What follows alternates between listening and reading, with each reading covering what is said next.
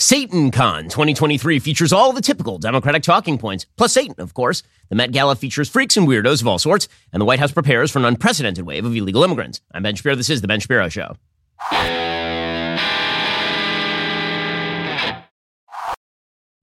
This episode is brought to you by Good Ranchers. Change the way you buy meat this summer. Go to goodranchers.com. Use my code BEN for 30 bucks off any box. That's goodranchers.com, promo code BEN today. Well, folks, the rise of the Satanists is kind of fascinating. Now, I'm not saying there are Satanists around every corner, that the Satanists are hiding under your bed, anything like that. But one of the things that has happened in our post God culture is that Satanism and, and its sort of weird philosophical offshoots have now embedded themselves all over American society. I don't mean people who literally worship Satan. I just mean that the political positions and the philosophical positions that are taken by Satanists, like sort of the modern day Satanists, they've embedded themselves everywhere. The reason that this comes to mind is because there was a clip that was floating around the internet yesterday from Boston Satan Con. So first of all, I should mention at this point that the Satanists allegedly have like the, the satanic temples. There are a bunch of different satanic little institutions. And um, the Satanic Temple, the one that was holding Satan Con, apparently has about 700,000 members at this point, registered members. They put out a press release on this. According to statistics published by the Pew Research Center, this new membership milestone ranks the Satanic Temple ahead of worldwide numbers of Rastafari and just under Unitarian Universalism in total worldwide adherence. Okay, so there's a video going around from SatanCon 2023 of a young woman who's ripping pages out of the Bible and throwing them on the ground. Here's what it looked like. She's just shouting as she rips pages out of a Bible and casts them on the ground. She said before doing this, quote, we stand here today in defiance of their siege and destroy their symbols of oppression. She also uh, ripped up a thin blue line flag representing the police. A male leader joined her in tearing that thin blue line flag into. They tossed that on the floor while the crowd cheered. And then Satanists apparently picked up the ripped pages off the floor and posed with them for pictures. The male leader apparently said we must build true community outside the virtual. Rebelling comes in many forms, each and their own within their own capabilities and their own situation. For some of us, merely existing one more day is victory. For those of us who can, we must stand up to those who cannot. So the temple, the satanic temple, the temple of Satanism or whatever this, this ridiculous organization is, it claims to be non-theistic. They say that they don't actually believe in a personal Satan, like the supernatural being that would be Satan in sort of traditional Christian theology. And as you will note, the crossover between the fundamental tenets of the satanic temple and the fundamental tenets of sort of left wing liberalism at this point are almost indistinguishable, which is why the Satan Con 2023 schedule featured, and I'm now reading you the names of some of the some of the events at Satan Con 2023. Deconstructing your religious upbringing with Judas Marduk. Fake name, right? Reclaiming the trans body. A, theistic strategies for self determining and empowerment. Ah, yes, the trans body. Because Obviously, Satan is a big fan of the trans, according to the Satanic Temple. Sins of the Flesh, Satanism, and Self Pleasure from Dr. Eric Sprankle. Reimagining Lilith as an archetype for reproductive justice, according to Amanda Barton. And Satanism and the BIPOC Experience from Citlali and Panel. So just to check off those boxes, that would be why religion is terrible. That would be transgenderism. That would be hedonism and masturbation abortion, and racial intersectionality. Those are the things that are being reviewed at SatanCon 2023, right? That there's a reason for this. Here are the seven fundamental tenets of the Satanic Temple. And the reason, again, that I'm bringing this up, not just because this clip is floating around the internet, but because once you recognize that so much of today's politics, so much of today's value system is built around opposition to traditional morality, you can actually spot where the problem may lie in the destruction of our civil society. The seven fundamental tenets of the Satanic Temple are one should strive to act with compassion and empathy towards all creatures in accordance with reason. Right? Reason is going to replace, uh, again, these are people who call, call themselves Satanists. Reason is going to replace religion. There is no objective morality. All that exists is what's in your mind. And it's all about compassion and reason. This is the hallmark of sort of enlightenment thinking, post enlightenment thinking.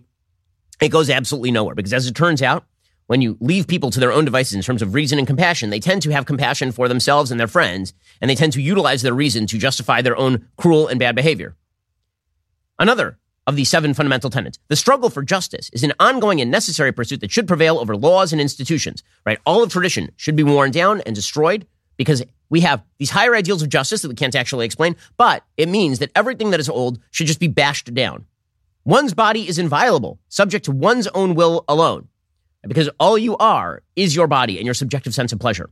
The freedoms of others should be respected, including the freedom to offend. To willfully and unjustly encroach upon the freedoms of another is to forego one's own. Well, the Satanic Temple presumably does not believe totally in the freedoms of others because they're obviously very much pro abortion, they're in favor of the transing of the children, and all the rest. Beliefs should conform to one's best scientific understanding of the world. One should take care never to distort scientific facts to fit one's belief. Says, once again, the Satanic Temple that is called the Satanic Temple and also is uh, is a backer of abortion and transgenderism among children. People are fallible. If one makes a mistake, one should do one's best to rectify it and resolve any harm that may have been caused. And every tenet is a guiding principle designed to inspire nobility in action and thought. The spirit of compassion, wisdom, and justice should always prevail over the written or spoken word. So again, it's this sort of Gnostic spirit prevails over the over action. Spirit prevails over word. Spirit prevails over law. It's it's feelings, but it's also science but it's also Satanism. Okay, now, the reason, again, that I'm bringing this up is because the perspectives that are being mirrored by the Satanic Temple, the, the secular culture is not taking itself from Satanism. Satanism, in this particular iteration, is taking itself from just general secular values. And so when you see the identity of the two, that should tell you something about where we stand morally in Western society today. We'll get to more on this in just one second. First, summer is here. Good Ranchers would like to give you what you've been craving a nice summer steak on the grill. Can you hear that sizzle already? Good Ranchers has specially sourced kosher steak just for me because I'm a special person, and it was amazing. I'm telling you, like one of the best steaks I have ever had in my life. Every cut of Good Ranchers is sourced from local American farms and hand cut, trimmed, and aged to perfection. They have ribeyes, New York strips, all natural burgers, and the most delicious chicken you could ever want. Plus, you can get 30 bucks off with my code BEN at goodranchers.com. Good Ranchers is committed to giving you inflation-proof meat you can count on right now. They're offering a price lock guarantee for the next two years. Imagine if you could have locked in your price on meat like two years ago. That would have been a smart thing to do. Good Ranchers also donates 10 meals for every box you order. They've pledged to never source meat outside the United States. You know exactly where your meat is coming from. Change the way you buy meat this summer. Go to goodranchers.com. Use my code BEN for 30 bucks off any box. That is promo code BEN at goodranchers.com. Goodranchers.com is American meat delivered. Again, go to goodranchers.com, use code BEN, 30 bucks off any box to get started today.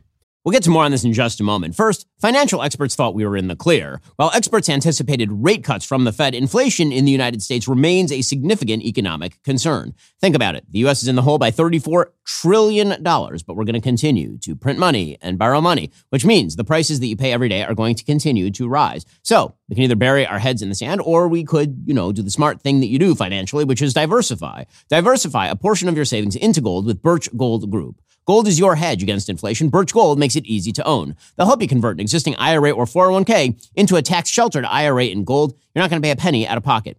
Gold is part of my savings strategy. I get my gold from Birch Gold. They've been the exclusive gold partner of the Daily Wire for over seven years now, literally helping thousands of our listeners. They can help you too. Text Ben to 989898. Get your free info kit on gold, then talk to a precious metal specialist about protecting your savings from persistent inflation with gold. Text Ben to 989898 right now. Again, diversification, just a smart fiscal strategy. Go check them out right now. Text Ben to 989898 to get started. Alrighty, so the coincidence between sort of secular morality and Satanism is very clear, at least according to the Satanic Temple. They said they do not subscribe to supernaturalism. So in that way, we do not believe that Satan is a deity, being, or person. As an organized religion, we actively provide outreach and participate in public affairs where the issues might benefit from rational, satanic insight. What is their mission? The mission is to encourage benevolence and empathy among all people. We believe that we should all be guided by our consciences to undertake noble pursuits, guided by our individual wills, right? The Nietzschean Superman. It's all will.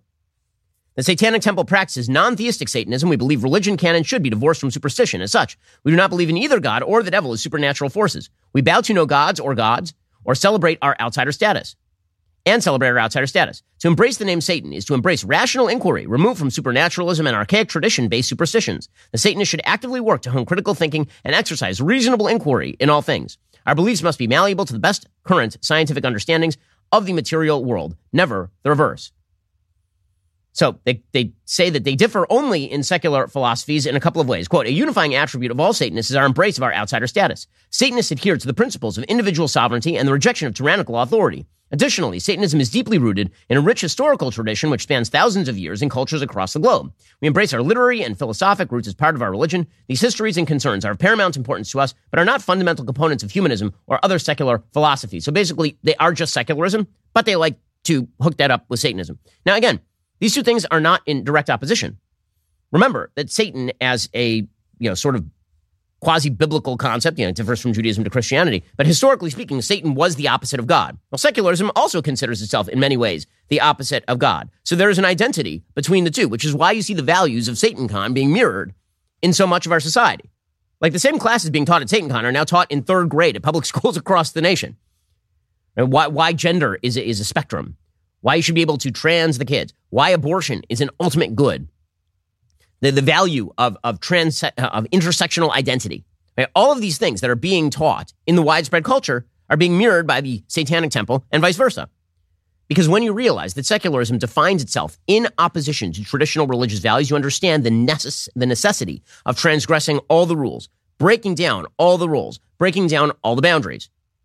And so when I say that Satanism is now diffused through the, site, again, I don't mean that people worship Satan. I mean that in the original, original sense, if you read the Bible, like the original Hebrew Bible, when it talks about Satan, it's talking about the adversary. The adversary in Jewish philosophy is supposed to be a messenger of God who, who sort of plays almost prosecuting attorney against man. But the idea of being adversarial toward religion has now been taken up by all of our society, which is how you get to the cultural predations that we currently see, in which all traditional ideas have to be torn down. And I will mention the cowardice of the people over at the Satanic Temple. I noticed one thing they were not doing is ripping the pages out of Quran.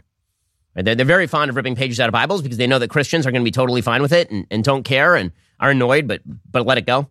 You rip the pages out of a Quran and see how it goes for you over at SatanCon 2023. It, eh, now, again, this has spread itself particularly culturally throughout American society. Secularism forms itself into religion. The barrier between secularism and religious practice is actually really, really low. Secularism originally saw itself as the hard headed, rationalistic, scientific opposite of supernatural based religion.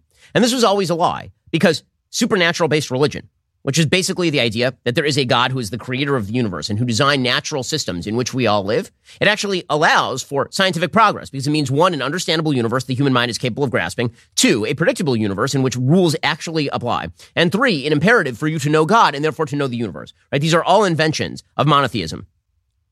With that said, the secular world basically rejects all of that and they say, no, no, no. We're going to jettison God. We're going to get rid of objective moral standards. We're going to use what's in your own head as the moral guidepost and as the scientific guidepost. The problem is the human being, the human brain requires religious belief. And so secularism has now formed itself into a religion. It doesn't call itself satanic, but it is in fact a religion, complete with saints and devils, complete with religious iconography, complete with bizarre spectacle and supernatural type interventions. Secularism has become its own religion. At least the Satanic Temple is saying what it is out loud. We say we're a non theistic religion. Secularism claims that it is not a religion, but in fact, it is significantly more religious than most religious communities. It casts out heretics and destroys them. It has child sacrifice attached to it. And the, the game that you have to play in order to be part of the secularized religion is you have to be willing to violate taboos. That's the biggest thing. All the religious taboos must be broken. Which brings us to the Met Gala. We'll get to that momentarily first. You know about those big wireless companies out there. They lock you into expensive contracts. If you try to get out of them early, they tack on outrageous charges. You don't need any of that in this terrible economic climate. That's why I made the switch over to Pure Talk, where there are no hidden fees, no contracts, no hassle. Pure Talk has a range of affordable cell phone plans to choose from. You can find the perfect option for your needs, like unlimited talk, text, plenty of data for just 30 bucks a month. Pure Talk will save the average family over $900 a year. Think about what you could do with that kind of money. Plus, you're not going to get cheap, inconsistent service with Pure Talk. You get the same coverage you're used to at half the rate you are currently paying. I use Pure Talk. Their 5G service is quite fast. It never drops my calls. Pure Talk's U.S. customer service based team helped me make the switch. In as little as 10 minutes, I was even able to keep my phone number as well. Not only are you going to save money, you'll get the satisfaction of knowing you're supporting an excellent American company because the CEO and chairman of Pure Talk is a U.S. military veteran. When you become a Pure Talk customer, you're given the option to support America's Warrior Partnership. It's an organization that works to support military veterans. Head on over to puretalk.com, enter promo code Shapiro, save 50% off your very first month of coverage. That's puretalk.com, promo code Shapiro. Pure Talk is simply smarter wireless. That is the reason I made the switch, and you should too. Head on over to puretalk.com, enter promo code Shapiro, save 50% off your very first month of coverage. That's puretalk.com, promo code Shapiro. We'll get to more on this in just one second. First, Not only do blinds enhance the aesthetic appeal of your home, they also offer practical benefits. By effectively blocking out harmful UV rays, they help protect your furniture and flooring from fading, ensuring your interiors retain their beauty for years to come. Their insulating properties help regulate the temperature inside your home, keeping it comfortable year round while potentially reducing your energy bills. With over 40,000 five star reviews, Blinds.com is the number one online retailer of custom window coverings. You can measure and install them yourself, or have Blinds.com send local professionals to take care of the installation for you. There's no showroom, no retail markets, no matter how many, or installation is just one low cost. And if you don't have an eye for design, Blinds.com experts are always available to help choose the style and color right for you. Everything they sell is covered by their perfect fit and 100% satisfaction guarantee. With hundreds of styles and colors to choose from, Blinds.com is sure to have the perfect treatment for your windows. Shop Blinds.com's anniversary sale right now through March 13th for up to 50% off. Again, save up to 50% off for limited time at Blinds.com. And when you check out, don't forget to tell them you heard about them at The Ben Shapiro Show. Rules and restrictions may apply. All right, so this brings us to the Met Gala. The Met Gala every year is sort of a mix between SatanCon 2023 and a bizarre event from the capital of the Hunger Games. So the Met Gala this year features a bunch of people who obviously believe in the secular religion and who dress up in garishly bizarre fashion in order to violate taboos and slay the lewks. That's spelled L E W K S. That's what the kids tell me. And um, in doing so, the goal is to shock. Because if you shock, uh, the, the shock effect of what people wear at the Met Gala, it's all about violating the prescribed rules. Now, very often, prescribed fashion rules, I mean, to a certain, in a certain sense, a lot of fashion rules are arbitrary, right? Never wear white after Labor Day, right? These are, these are sort of just things that people have done culturally speaking. And there may not be a, a great reason for it. Maybe there is a good reason for it, but nobody knows them. But there are a lot of rules that get violated at the Met Gala, like traditional rules about beauty, or traditional rules about modesty, or traditional rules about gender. And they're all violated. And the more you violate them, the more the press adores you, the more the press loves you. This is why, over at the Met Gala, some of the most treasured people are the people who speak to the press outside and then talk about their violations of sort of traditional morals and norms. Now, a couple of the guests over at the Met Gala were Dwyane Wade and Gabrielle Union. One, one of the things that they have decided to do is to trans their child. They have a teenage boy who they say is a girl and they've gotten him hormone therapy and all the rest. And they started this when the kid was like 11, 12 years old. So here's Dwyane Wade and Gabrielle Union talking about their trans kid and leaving the state of Florida. These are the heroes at, at places like the Met Gala. What's your message to Ron DeSantis? I don't, I don't know him, um, but I do know men lie, women lie, but numbers don't. I do know that when our children feel accepted, that 43% of our children um, that feels accepted from their parents, from the world, it lowers the death rate. Suicide is high in the trans community. It's high in, in youth. And so I'm going to step on the side of acceptance, and I'm not going to even go on the other side. I'm just focus on acceptance. And so let's let's make sure our kids have an opportunity to live this life that we all get to live. And um, it starts with our gun safety laws, obviously. We have a lot of work to do there in our schools, um, but also, too, um, you know, in our community, which is the trans community. Right, acceptance. That's the chief value. That's the, chief, the, the only thing of value is acceptance, tolerance, diversity, except for, you know, religious worldviews. Those are, those are really bad. And as you may notice, mirroring sort of principle one of the Satanic Temple there, one should strive to act with compassion and empathy toward all creatures in accordance with reason, and not in accordance with morality, not in accordance with objective decency, in accordance with whatever you think today. Here's Gabrielle Union, who is, I believe, the stepmother, not, not, the, not the biological mother of the trans child in question. Just talked to your husband about moving from Florida. One of the reasons is safety for your family. Safety safe? Could you tell? We'd like to live. Could you tell me about to live. Yeah, I mean, we had to think about where every member of our household would be comfortable and welcome and celebrated. And I, you know, in, in 2016, there was a move towards uh, a less inclusive world, and we felt that pretty immediately. You know, of course, all of our friends in Miami, they were like, "When are you coming back?" And and I was thinking, well, where would our children, where would Kaavia James go to school, where they're open to teaching facts and act, act, accurate and you know, accurate history, and and where can they say gay, much less trans, and where would we maybe not get arrested for uh, affirming our, our child's identity? She is so awful. But again, that's the value system. They, by the way, they moved to California in like 2019. So they're only being asked about it right now, obviously, because Ron DeSantis is the governor and may run for president. Okay, but you know, th- these are the kinds of people who attend the Met Gala. They are all part of the sort of religious community that is secular slash satanic community. Again, I use satanic here in its in its sort of most generic sense, not like the they actually like draw pentagons on the floor and then light candles in the center or something like that. So now let's go through some of the outfits because again, fashion says something about the inner person.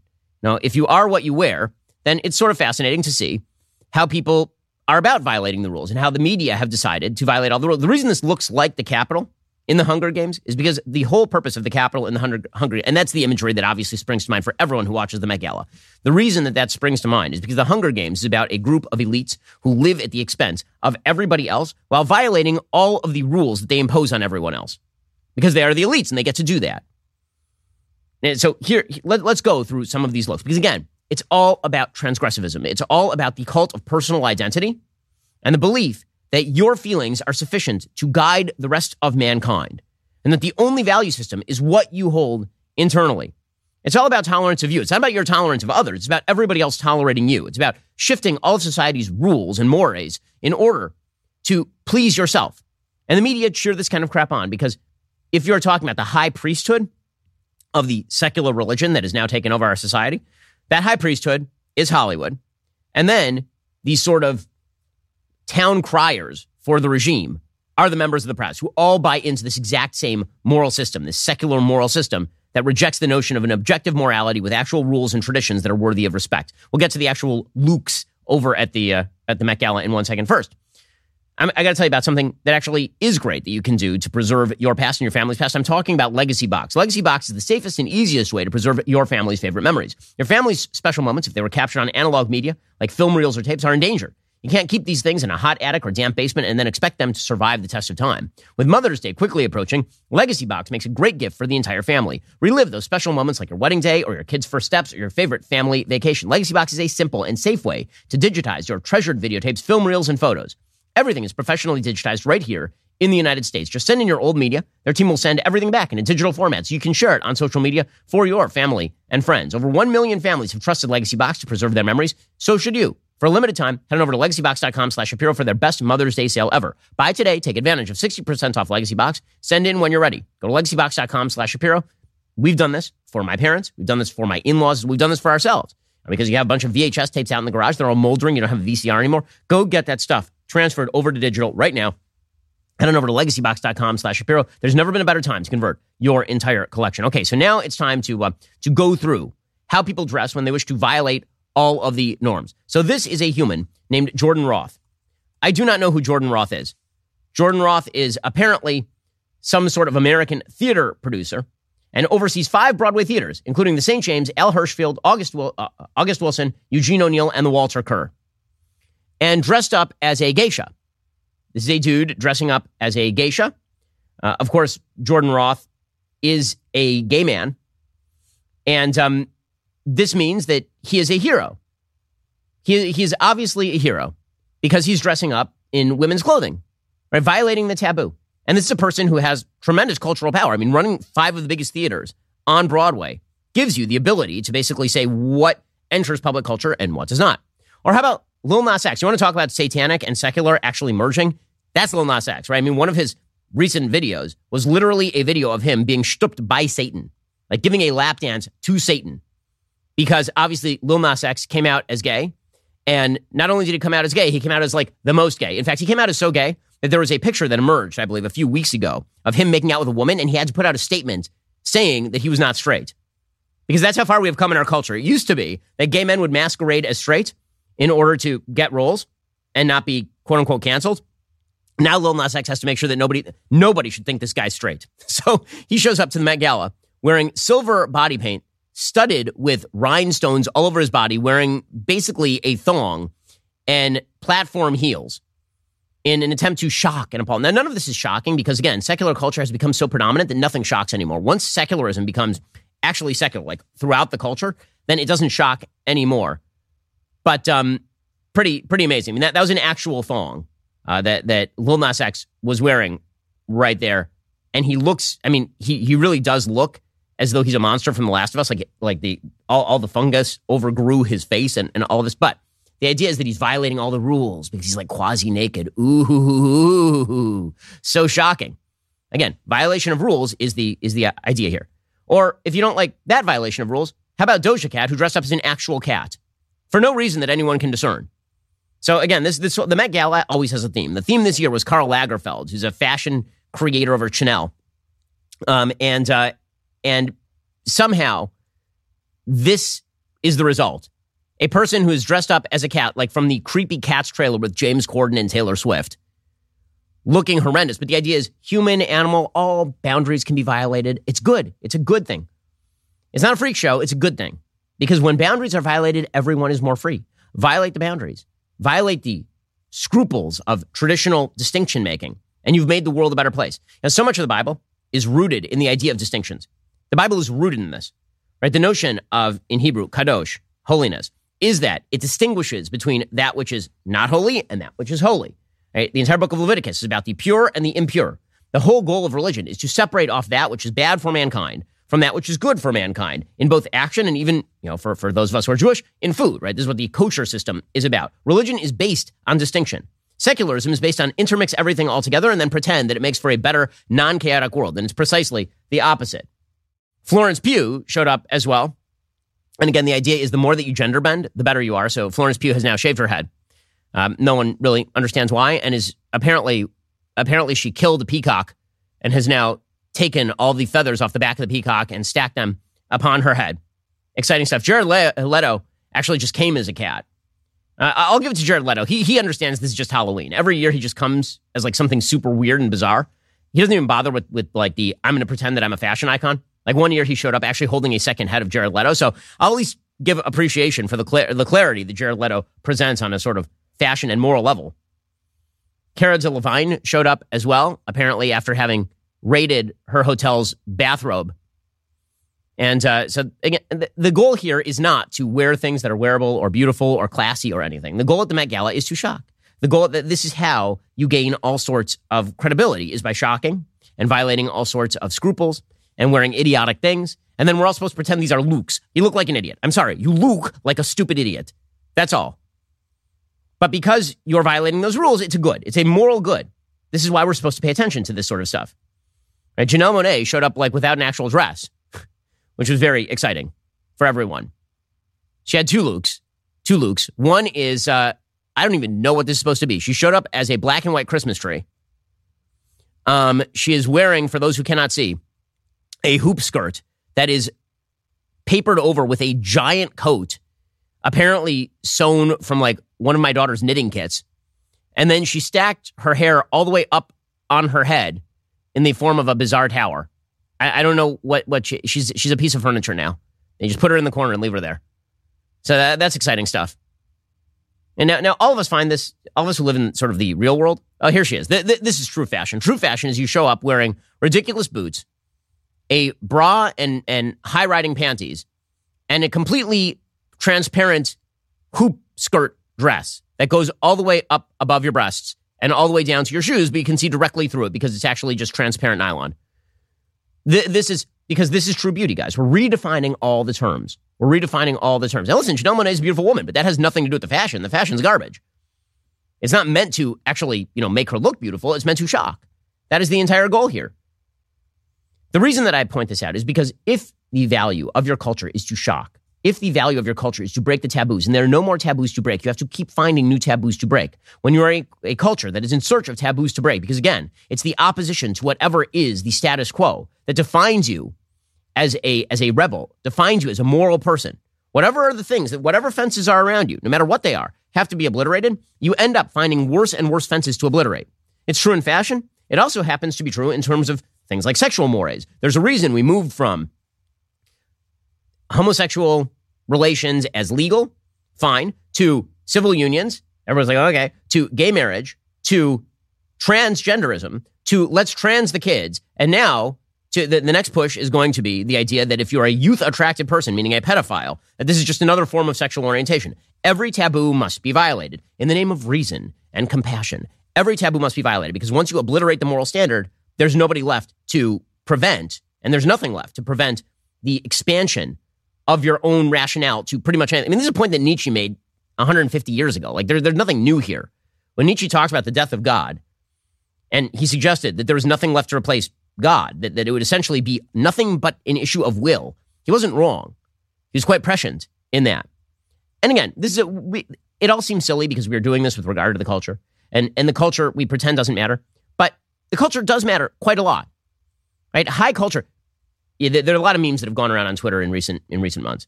Right? Memes that show like the difference between ancient architecture and modern architecture. They'll show like a church that was built, like a Gothic church that was built in 1200 in England, and then they will show you like a brutalist sculpture in Washington D.C. And you know people kind of brush that off, but fashion is just another form of human activity.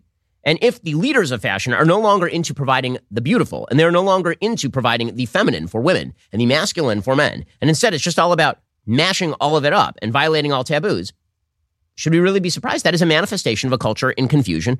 It's a manifestation of a culture that has no rules. And a culture with no rules is a culture that is destined to die. And that's essentially the direction that we are currently heading. All right, in just one second, we're going to get to an actual crisis on the border that the White House continues to deny. First, Genucel. Okay, they're helping you find the perfect gift for Mother's Day this year. To prove it, they're offering over 70% off their most popular package. Plus, for the first time ever, Genucel is including both the Ultra Retinol and Dark Spot Corrector with every purchase of their most popular package. Don't miss out on this amazing deal just in time for Mother's Day. Genucel's Ultra Retinol contains a powerful retinol alternative. It's safe to use on your skin in the summer sun. Their dark spot corrector helps reduce the appearance of dark marks and sunspots. So I've seen the comments. You guys think that I'm aging just amazingly well. Genucel would be the reason. I've been using Genucel since like 2014. Go to genucel.com slash Shapiro. Save over 70% off Genucel's most popular package during their Mother's Day sale. Plus, get a complimentary Spa Essentials box with every package order from now until Mother's Day. Genucel will even give you a free upgrade to priority shipping. That's genucel.com slash Shapiro, genucel.com slash Shapiro, G-E-N-U-C-E-L dot com slash Shapiro makes a great Mother's Day gift. Genucel, go check them out right now. Also, if you're looking for something fascinating to watch, check out our series What We Saw, hosted by storyteller Bill Whittle. Season one focused on Apollo 11. Season two of What We Saw is now in full swing. This time, Bill paints a bleak picture of the growing existential threat to America due to Soviet Russia and Cuba. Episode 8 picks up during 1961, the aftermath of disastrous Bay of Pigs invasion in Cuba. With the Berlin Wall complete, closing the Iron Curtain on Western Europe, the Soviets have now installed medium range nuclear weapons in Cuba. One wrong move from President Kennedy might set off nuclear war. Bill makes you feel like you're there witnessing history happening. New episodes of the Cold War come out every single week. You have to be a member to see it. Go to dailywire.com slash Cold War to start watching. Okay, meanwhile, the illegal immigration crisis is about to explode down at our southern border. Joe Biden has presided over the worst illegal immigration problem in the nation's history. Yesterday, Karine Jean Pierre, the world's most untalented press secretary, she uh, went out there and told what is probably the biggest lie that this administration has ever told. She suggested that Joe Biden has done an amazing job on the border. And in fact, border crossings, illegal border crossings are down like 90% or some such nonsense. He has tools that he's used to, to make sure that we do this. We actually deal with the immigration system in a humane way, uh, and in a in a way that is uh, uh, that actually deals with what we're seeing at the border. And that's why you've seen the parolee program be so successful. Uh, it has it has um, it has uh, uh, when it comes to illegal migration, you've seen it come down by more than ninety percent, and that's because of this act, the actions that this president has taken. Uh, that is, I'm sorry, that is just crazy crap. Okay, in 2022, we had the highest number of crossings ever recorded, ever, according to WOAI San Antonio. And we are talking about over 2 million migrants stopped in 2022. That was up from over 1.73 million the year before. And it's about to get way the hell worse. Like, way the hell worse because border towns are now declaring a state of emergency. Title 42 is about to be lifted. According to townhall.com, El Paso Mayor Oscar Leeser, a Democrat, implemented the state of emergency starting on Monday. If there's no emergency, why do you need a state of one? Democrats have been saying there's no emergency at the border. It's totally fine. All is under control. Meanwhile, a Democratic mayor in El Paso is like, yeah, no, we got a problem. The city has already been experiencing a new wave of illegal immigrants even before Title 42 is officially gone, resulting in more processed migrants being on the city streets after they were released by Border Patrol. Laredo also declared a state of emergency on Sunday. That's going to last for seven days. It will probably be renewed again. All the way down in Brownsville, uh, Brownsville in the Rio Grande Valley, the city has seen a significant increase in illegal crossings recently. Brownsville will also declare an illegal immigration emergency, presumably in the coming days. Up to 10,000 illegal immigrants a day will probably be crossing our southern border once Title 42 is no longer in effect. Bill Melugin, who does a really good job covering this sort of stuff for Fox News, he tweeted out yesterday over 22,000 Border Patrol apprehensions in the last 72 hours, an average of over 7,000 per day, putting us right back into peak numbers we were seeing last year. We're now 10 days away from the lifting of Title 42 and expected major surge. Buckle up. Well, yeah, it's going to get really, really bad really, really quickly because it turns out that when you offer pretty much open entry to everyone, when you say, show up, we'll process you and release you into the interior, or don't show up and just cross the border and we'll leave you alone. Tons and tons of people try to cross the border. Meanwhile, the White House just lies about the consequences of illegal immigration. So, for example, horrific story we mentioned yesterday. An illegal immigrant named Francisco Oropesa shot five people in Texas. Okay, this person was deported three times, three separate times, across the border again, and then murdered five people, including an eight year old child in Cleveland, Texas. Karine Jean Pierre's take on this is that it was about gun control, not about illegal immigration, not about the border, it's about gun control.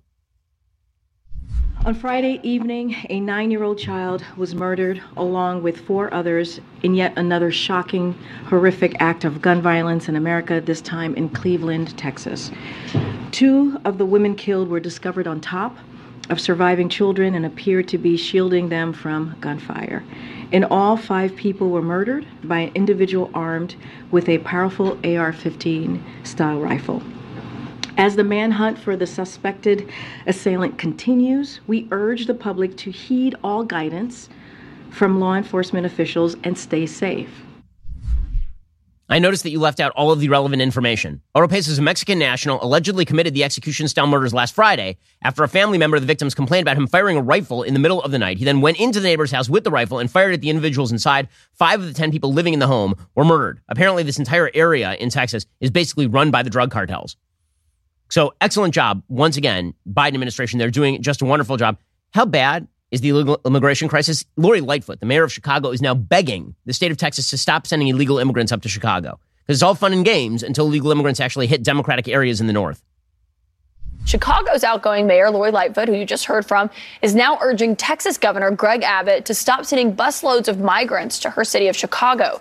Lightfoot yesterday wrote in a letter to him saying, quote, your lack of consideration or coordination in an attempt to cause chaos and score political points has resulted in a critical tipping point in our ability to receive individuals and families in a safe, orderly, and dignified way. Have you heard anything? No, from- we had not heard anything back. And frankly, I didn't expect to hear anything back, but I felt like it was important to once again try to engage the governor but also let him know what his policies and practices are doing in cities like Chicago. We are completely tapped out. We have no more space, no more resources, and frankly, we're already in a surge. We've been seeing over the last week two to three, two to hundred plus people coming to Chicago every single day. Wow, you mean you mean that since like August of 2022? You guys have seen something like 8,100 illegal immigrants shipped up to Chicago from Texas. Um, do you remember those numbers that I told you a minute ago? 7,000 a day, a day entering Texas right now. That's how many people are being accosted at the American border. It's going to go up to 10,000 a day. We don't have the power for that. Is she, is she calling on Joe Biden to do anything? Of course not. She's a Democrat. That's not how any of this works. Meanwhile, Joe Biden continues to maintain that everything is going great guns on the economy. Yesterday, he celebrated regulators ensuring the sale of First Republic This is the second biggest bank failure in American history, by the way. And he's celebrating it as a big win. By the way, you will foot the bill for some of this because it's going to have to be the FDIC filling in some of the depositors. Here is, uh, here is Joe Biden yesterday. I'm pleased to say that the regulators have taken action to facilitate the sale of First Republic Bank and ensure that all depositors are protected and the taxpayers are not on the hook. Oh, the taxpayers are not on the hook. Interesting. So, according to the Wall Street Journal, JP Morgan Chase, their purchase of failed First Republic Bank boosts the New York Bank's massive loan book and dominant deposit franchise. It gives the mega bank a new crop of rich customers at a time when it is trying to expand its wealth management operation. It allows Chief Executive Jamie Dimon to once again play the role of industry savior. So the big get bigger. JP Morgan used its huge balance sheet to beat out smaller banks for First Republic, which was seized early Monday by the FDIC. First Republic collapsed after losing $100 billion in deposits in a March run that followed the implosion of fellow Bay Area lender Silicon Valley Bank. Now, again, remember what happened to Silicon Valley Bank is that basically they bought up a bunch of government bonds from Joe Biden's government on the belief that there would not be a tremendous rise in the interest rates, devaluing their bonds. Eventually, the bonds would come due. It'd be fine. They'd get their money. Except that people started pulling their money out of Silicon Valley Bank because they needed their money to pay their bills. And then it turned out that Silicon Valley Bank didn't have that money because they didn't have the asset base that they could liquidate in order to fill back in the depositor gap. So they went under. So then First Republic started seeing depositor withdrawals from them because it turns out they had a lot of unsecured credit holders, un- unsecured depositors rather. And those people are like, I don't want my money disappearing like it did for some people at Silicon Valley Bank. So I'm just going to take my money out. And so First Republic was on the verge of collapse. Now JP Morgan is going to assume all of First Republic's $92 billion in deposits it's buying most of the bank's assets, including about $173 billion in loans and $30 billion in securities. At the end of the first quarter, JP Morgan had $3.7 trillion in assets and $2.4 trillion in deposits. But here's a problem. A, lot of the assets of a lot of these banks are just not good. There, there's a, there, there are a lot of assets that are on the books of a lot of banks that are going to come due and they're not in good shape. According to Politico, deposits at First Republic will simply become deposits at Chase Bank. Is a good outcome for the FDIC. They didn't want a replay of March, in which they and other government officials agreed to invoke a special legal provision allowing them to back uninsured deposits at SVB and Signature. They took that step for the two banks because they worried that if they didn't, uninsured depositors at other banks would also run. And that did happen at First Republic. The FDIC expects to take a $13 billion loss to its deposit insurance fund, financed by fees from banks. So when they say it's not coming from you, that's wrong. Because the fees from the banks, where are those coming from? They're passed along to you. In other words, all the people at First Republic, they're getting filled in by JP Morgan and the FDIC. How's the FDIC getting its money? From the other banks. Who's filling in the money to the other banks? You. I mean, money has to come from somewhere. You can't just make it up out of nowhere without inflating the currency. Meanwhile, the Federal Reserve is set to raise interest rates to a 16 year high, raising the possibility of recession. According to the Wall Street Journal, officials are likely to keep their options open as they finesse carefully calibrated signals in their post meeting statement and remarks by Fed Chair Jerome Powell at a news conference after the meeting ends on Wednesday. Meanwhile, the Biden administration is cruising for a bruising with regard to this possible default. So the Republicans in the House have passed a debt ceiling bill that is eminently reasonable. It puts the spending back at 2022 levels. Meanwhile, Joe Biden is like, I'm not even going to negotiate over this. Because when you have the backing of the press, what do you need to actually be good at the job of governing for? Here's Joe Biden most important thing we have to do in that regard is to make sure the threat by the Speaker of the House to default on the national debt is off the table. For over 200 years, America has never, ever, ever failed to pay its debt. To put in the capital and colloquial terms, America is not a deadbeat nation. We have never, ever failed to meet the debt. And as a result, we're one of the most respected nations of the world we pay our bills, and we should do so without reckless hostage taking from some of the MAGA Republicans in Congress. You see, it's, it's, it's reckless. First of all, this MAGA Republicans crap has to stop. Saying that we should spend a little bit less money does not make you a quote unquote extremist MAGA, super MAGA, ultra duper MAGA Republican. That's ridiculous. If you're talking about paying your bills, one thing that you might do to pay your bills is to spend less money. That's the whole point of this particular exercise. Now, apparently, Joe Biden is seeking a debt meeting with Hill leaders. According to Politico, he invited Congress's top four leaders in both parties to a May 9th meeting after the Treasury Department delivered a stark warning on Monday that the nation could hit the existing debt ceiling as soon as June 1st. The secretary's letter was sent after the markets closed on Wall Street. The prediction landed hard on the Hill. Lawmakers had hoped they'd have months to maneuver past the impasse between Biden and McCarthy. On Monday night, Senate Majority Leader Chuck Schumer teed up two pieces of legislation the debt limit bill House Republicans passed last week that includes significant spending cuts, and one that would suspend the debt limit through the 2024 election with no strings attached. The, the Schumer spokesperson says that this process is designed to ensure that basically the Republican House bill goes down to flaming defeat and all you're left with is a clean debt ceiling increase. Joe Biden should be negotiating over this stuff, but he doesn't care. He would much rather play politics with the debt ceiling by never cutting anything than he would actually come to some sort of rational agreement. And this is why the last decent Democratic president, believe it or not, was Bill Clinton, who actually negotiated over these sorts of topics. Now, speaking of Joe Biden and his incompetence, again, I'll, I'll, keep repeating it over and over. Joe Biden is an extremely weak candidate, like very, very weak. How so? Well, again, he just, he's not with it. He's not a sentient person. So here's Joe Biden yesterday, randomly talking, taking a phone call, like in the middle of, of a presser almost, and saying his wife is waiting for him. Sorry, no My wife is waiting for me. Goodbye. Bob, I'll catch you later. My wife is wait. Also, uh, Joe Biden again had trouble with the reading of the teleprompter. Joe Biden versus the teleprompter again going very poorly for the president of the United States. We see it here again today in companies like, I hope I pronounced it right, uh, uh, uh, Ame Power. Is it Ame? I believe that's right. Yeah, I'm a power. Florida Small Business Winner Award winner, or uh, Business Week winner. You won.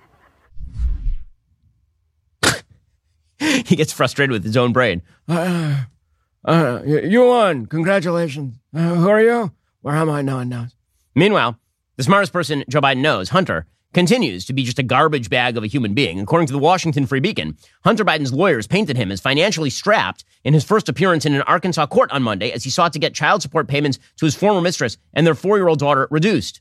The president's son, who made millions of dollars off deals and cushy board positions for foreign companies in the past decade, apparently now has no salary, had his Porsche repossessed, and was forced to sleep on a cot in his father's room during a recent presidential trip to Dublin, according to Biden's lawyers. Yeah, I'm sure that's true. He also stooped to taking financial support from a generous friend, Hollywood lawyer Kevin Morris, according to the court.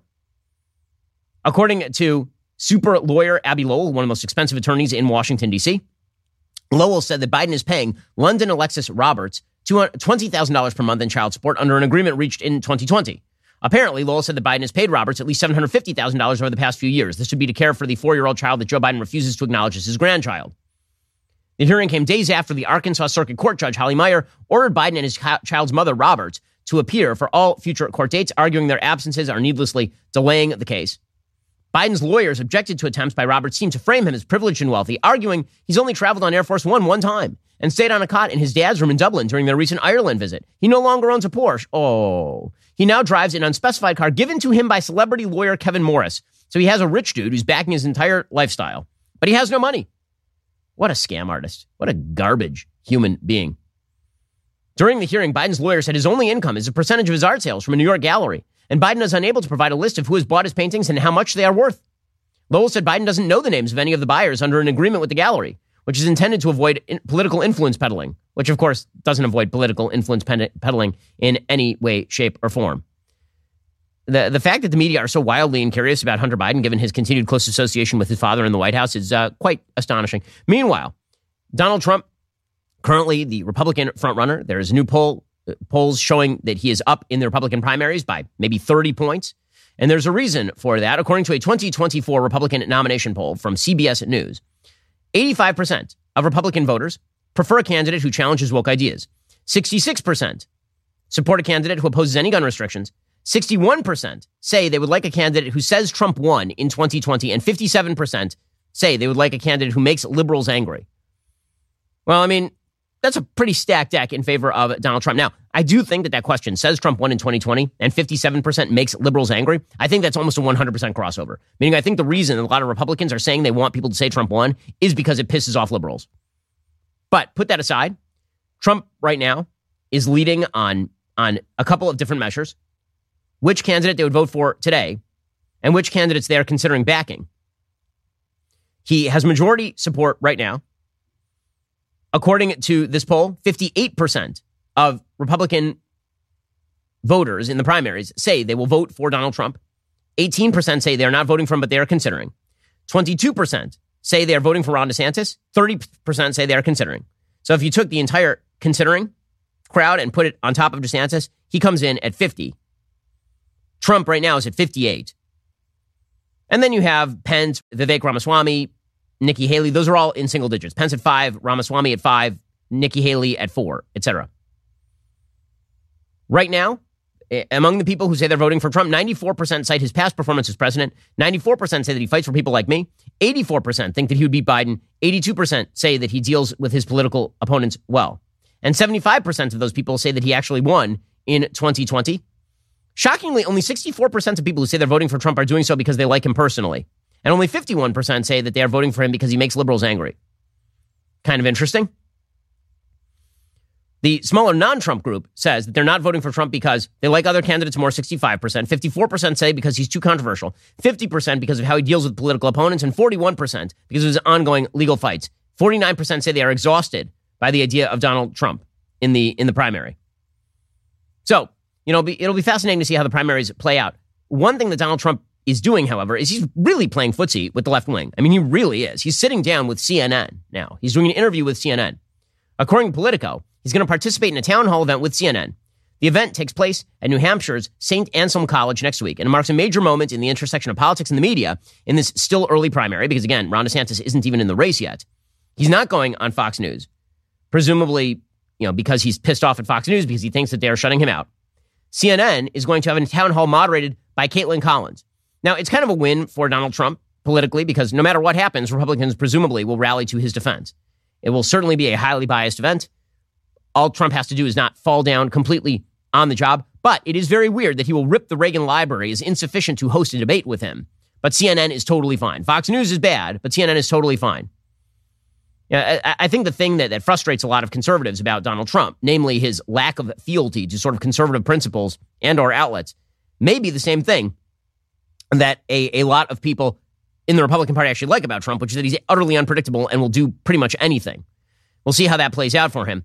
What the latest polls show, by the way, is that Donald Trump is currently losing in every single swing state. He's down one in Georgia to Biden, four in Pennsylvania to Biden, four in Wisconsin to Biden, three in North Carolina to Biden, two in Arizona to Biden, three in Michigan to Biden.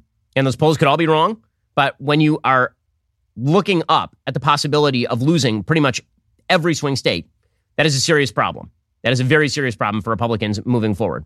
They should think about who they would like to actually, who's going to win would be a, a pretty solid question. Okay, time for some things I like and then some things I hate. So, things that I like today.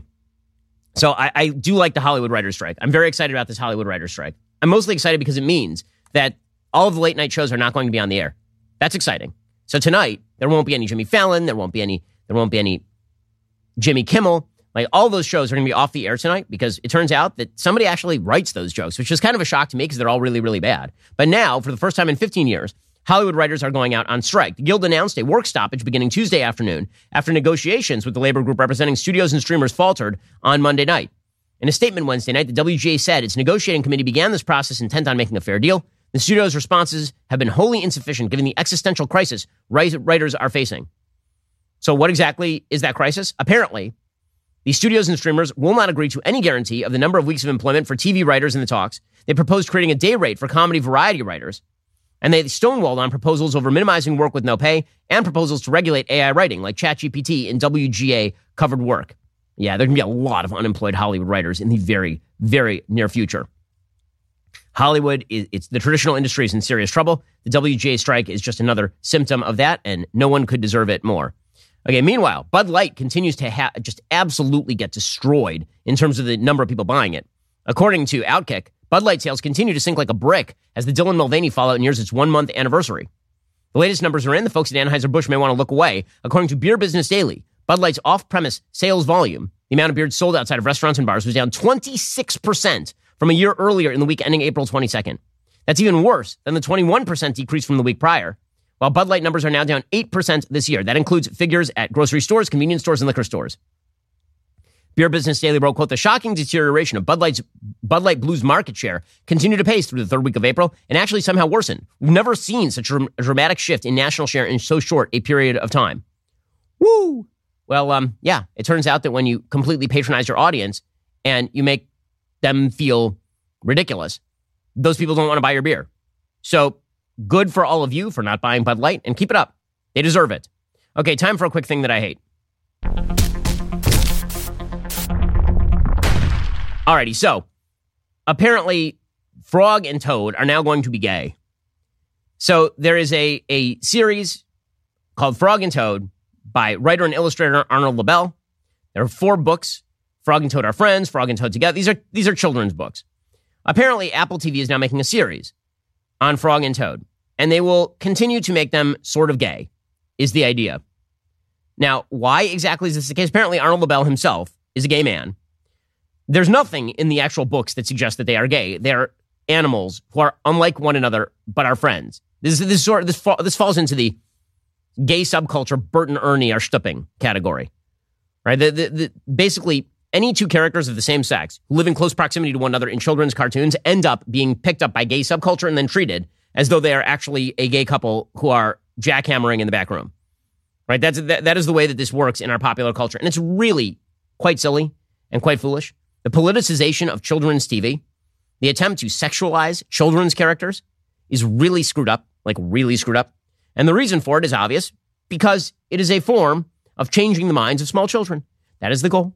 It is ideological grooming. Not like they want to have sex with kids, like they want those kids to believe the same things that they believe about the world and sexual orientation and sexual identity and all the rest of that kind of stuff. And so anytime they can insert that in children's programming, they wish to do so. This is the exact reason why we here at Daily Wire are going to spend $100 million on children's content over the course of the next couple of years. So they don't have to worry about all of this. However, the the fact that um, the Daily Beast is now reporting that the that they're going to keep the gay subtext is uh, pretty astonishing. The, the title, again, from the Daily Beast is Frog and Toad are still gay in Apple's new kids show, if you want them to be. Isn't that wonderful? Because again, imperative that children's TV be made more gay. Very, very, very important. Speaking of which, also very important, apparently, that James Bond be made into a black woman. New piece in the Washington Post. Who says 007 has to be white, British, and male? Oh, you mean aside from the author of the entire James Bond series? Again, it only works in one direction. Nobody's ever like, what if we made Shaft a white female? Nobody ever does that because it's stupid. It turns out the characters have characteristics, and those characteristics go to character. The same people who will tell you that race is an innate identity will tell you that it doesn't matter if you take a white character and make them black, and it'll make no difference whatsoever. Makes no sense. Now, again, I have no problem with the idea of a black male bond. The real distinction between, would be between would be between male and female because it turns out that men and women are wildly different. And the, as I've said before, the idea of a woman who is able to bed down with good looking men, that's just called a woman. The whole point of James Bond is that James Bond is a man who is able to get beautiful women, which is a male fantasy. And again, a whole different set of obstacles in doing that if you're a man than if you're a woman, as everyone with half a brain knows. But this entire piece by a person named Anna Pitoniak says that the latest novel from the James Bond franchise gives us the heroine we've been waiting for. I don't know who this we is, but apparently this is what we need. We, the MI6 agent in question, a young black woman named Nomi, identifies herself to Bond as 007, not to any, not any 007 agent. I'm 007, she clarifies. You probably thought they'd retire it. This, of course, is a quote from the last movie. The last movie. But says Anna Pitoniak, if the bond of our imagination is really just a series of gestures, the martinis, the gunfights, the sex, it opens up a much wider array of possibilities. What if Bond were black? What if Bond were a woman? Would that change anything about the essential bondness of Bond? If not, what are we? Wi- yes, it would, of course, because men and women are different. Um, it's also tiring. But, you know, the, the tiring is the point. It's all gaslighting. They do something that is transgressive. They destroy, you know, IP. They destroy characters. They, they take children's TV and they turn it gay. And then they're like, why are you noticing? Stop that. It's all gaslighting nonsense. All right, guys, the rest of the show continues right now. You're not going to want to miss it. We'll be getting into the mailbag. If you're not a member, become a member. Use code Shapiro at checkout for two months free on all annual plans. Click that link in the description and join us.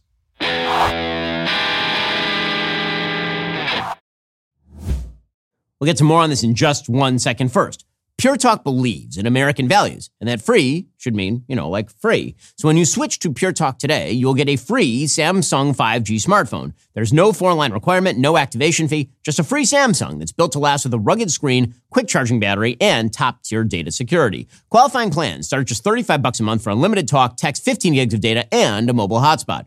Pure Talk gives you phenomenal coverage on America's most dependable 5G network. It's the same coverage you know and love, but for half the price of the other guys. The average family saves almost $1,000 a year. So, I challenge you to choose a company that actually doesn't hate your guts and shares your values. Let Pure Talk's expert U.S. customer service team help you make the switch today. Go to puretalk.com slash Shapiro to claim your eligibility for your free brand new Samsung 5G smartphone and start saving on wireless today. Again, go to puretalk.com slash Shapiro to switch to my cell phone company. I've been using them for years. They're fantastic. You'll love them as well. Go to puretalk.com slash Shapiro and claim your eligibility on that free brand new Samsung 5G smartphone. Start saving.